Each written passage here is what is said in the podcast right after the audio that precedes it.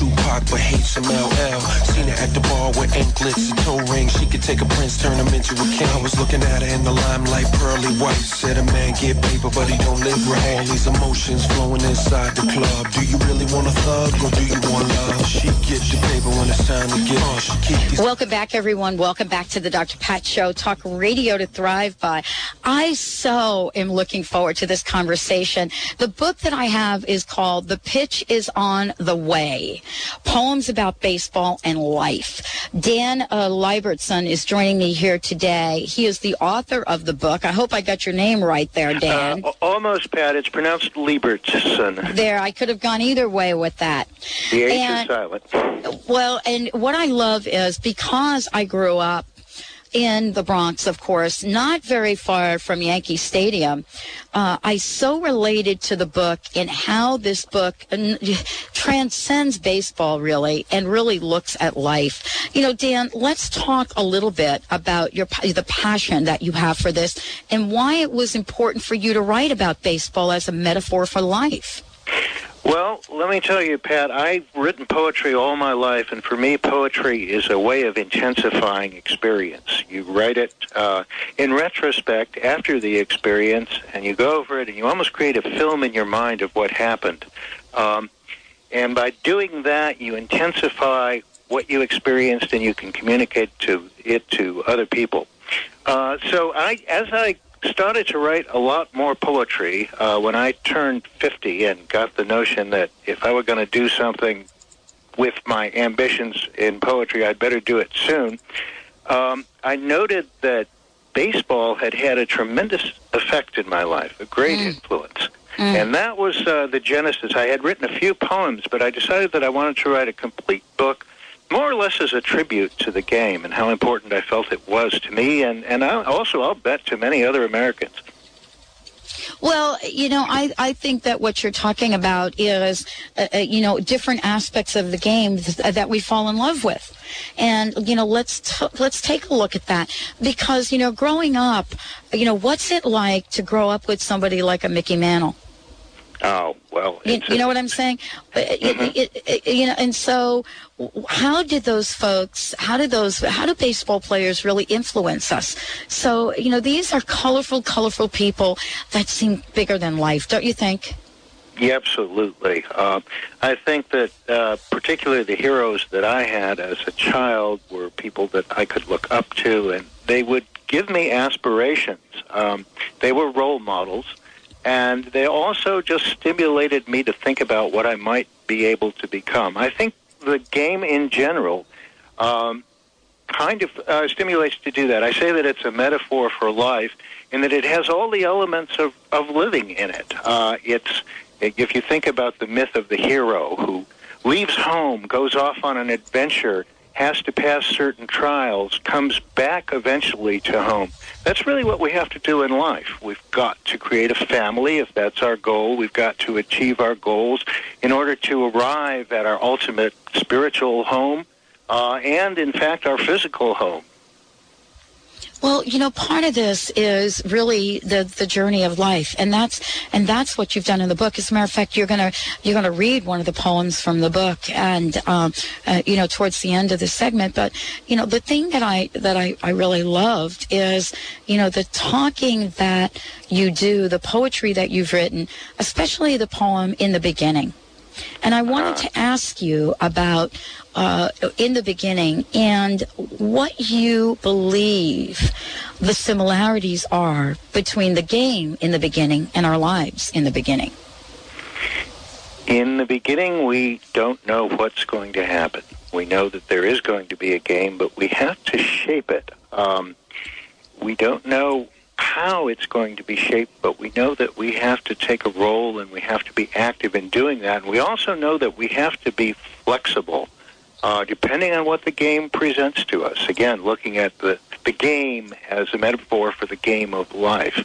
Uh, we also absolutely must be able to recover from setbacks and defeat and keep our goals in mind uh, and get back up after we've been knocked down. And I think baseball, in which even the best teams only win two thirds of their games if they're lucky, is a perfect means of teaching kids and adults how to do that, how to get back up and always get ready for that next play, that next game, and this time we're going to get them. You know, in today's world right now, you know, we have so much going on, especially around baseball. You know, we have we we have uh, you know athletes being arrested. We have uh, heroes that you know are no longer heroes. It, it, and the question is, you know, metaphorically speaking, some people say we can't really trust sports anymore. Is that sort of the micro for the macro of a great, you know, a, a, a more global perspective?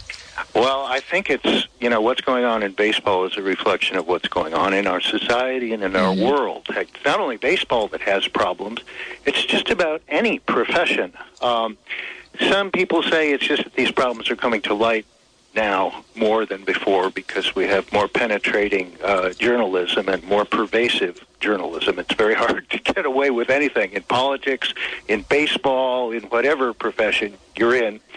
But I think that there are still positive things to focus on in baseball and, and elsewhere. We have to look for the positive role models, the ones who still basically play fair, uh, don't cheat with steroids or, or by any other means, and whose main interest is in playing an honest game, win or lose, and the enjoyment that they get out of the game and the enjoyment that they give to others by playing it. I think these are the kind of heroes we want I was just at a Giants game. I, I live in San Francisco, so of course the Giants are the team I see the most often the other day. Mm-hmm. And there was a celebration for Omar Vizquel, who is a marvelous shortstop. He's an acrobat, wonderful to watch. And he had played more games at shortstop than anybody else. Uh, and he's also an incredible guy, always upbeat, uh, a very straight shooter, straight shooter, very straightforward guy who's involved in community activities, as are many baseball teams, uh, supporting the disadvantaged and helping out in the community and that sort of thing. I think you have to weigh that against the few people who abuse the game, uh, perhaps get carried away by all the money, uh, all the celebrity. Um, those are the ones not to pay so much attention to, but to discipline, definitely. Well, you know, when we look at this and we look at our lives right now, um, you know, the question that comes to mind, Dan, is, uh, you know, how can we look at the book, The Pitch is on the Way, and look at the poems that you've written and address some of our most challenging moments in life? There's a poem in this book uh, about a terrible time that I had uh, when I was in college. Uh, this was the late 60s. It was a very confusing time for many people. I was about to drop out of school. I was very depressed uh, and unhappy. And I remember sitting watching a Little League game. I had pulled my car up to uh, the, you know, the backstop and was watching the game and getting such a tremendous feeling of optimism and happiness from watching these kids uh, and how much pleasure they got out of the game. That by the time the end of that game came, I knew that no matter what else happened, I was going to survive. I was going to make it, whether I stayed in school or didn't stay in school or whatever. Uh, that game and the feeling that baseball gave me would help me sustain myself into a viable future. And that's the kind of impact that the game has had for me. Uh, and, and that's, again, the sort of thing I'm trying to convey through my poems to other people. There are other poems that do it in different ways. Uh, that baseball can be a medium through which you can exercise optimism, toughness, resilience, and give yourself the ambition to continue pursuing your goals. Well, I love that message. I love what you've been able to do with this because certainly, eh, eh, you know, baseball is near and dear to so many people. I mean, all you need to do is go to a stadium on a on, on a pretty good day, and you'll see all the people there. But why is it that baseball has become so identified with us as Americans? You know what I'm saying?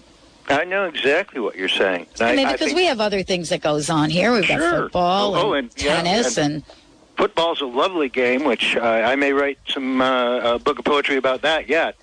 But baseball especially appeals, I think, because it encapsulates more than anything else our agrarian, pastoral past. Uh, you know, everybody in this country was a farmer practically until after World War One, and we have a deep nostalgia for the wilderness, the wild, the country. Uh, and I think baseball takes uh, a bit of that country, that pristine, green, wonderful, nourishing country, and puts it right in the middle of the city where many of us live. And except for getting to the park, uh, meaning sometimes baseball park, uh, we never get a taste of that country. Also, baseball embodies the handicrafts that are part of the American tradition. The leather maker who makes the gloves, the, the carpenter, the wood worker who makes the bats. All of that is in baseball. But above all, I think, in contrast to football or basketball, for instance, it's a timeless game. In football, you know, there's an hour of playtime, it's over. In baseball, you never know how long the game is going to last. You never know how long a play is going to take, an inning is going to take. It's a natural rhythm, I think, that harks back to much earlier times when, in fact, uh, you know, pre-Civil War days, baseball existed, and during the Civil War, the Union and the Confederate armies would sometimes take a break and play an early form of baseball with one another. So, uh, what does it mean to hit the ball out of the park, not just from a baseball point of view, but from a metaphorical point of view? I use the term a lot. Yeah, I mean you're right that it the the the game has influenced our language tremendously. Almost every other uh, little saying, like hitting the ball out of the park that you think of, or he was a real hit, he made a real hit, you know, or did you get to first base? Did you get to second base? We even use it for talking about sex, for heaven's sakes. Um, it's a very powerful influence on our language and on our way of thinking. Um, simply because, again, I think because of its its duration, it's been there so long for us, longer than football, longer than just about any other sport. Well, you know, this. Uh, thank you for joining us here today, uh, and we're going to close this segment with. Uh, I'm hoping you're going to read uh, one of the poems from the book. I would love to read one of the poems. Do you have a favorite? I can read for you. Well, I, I actually have a couple of them. You know, one of them had to do with the hitter's hunch. Mm-hmm. And I, I love the fact that, you know, that is an intuitive uh, part of, uh, of what happens. And also, uh, you know, the catcher. Uh, having been a catcher, I also know about what it means to to be a catcher. I actually have a few scars from being a catcher. so, you. Well, you know, so I like those too, but honestly, just about everything here is great. Why don't you pick one?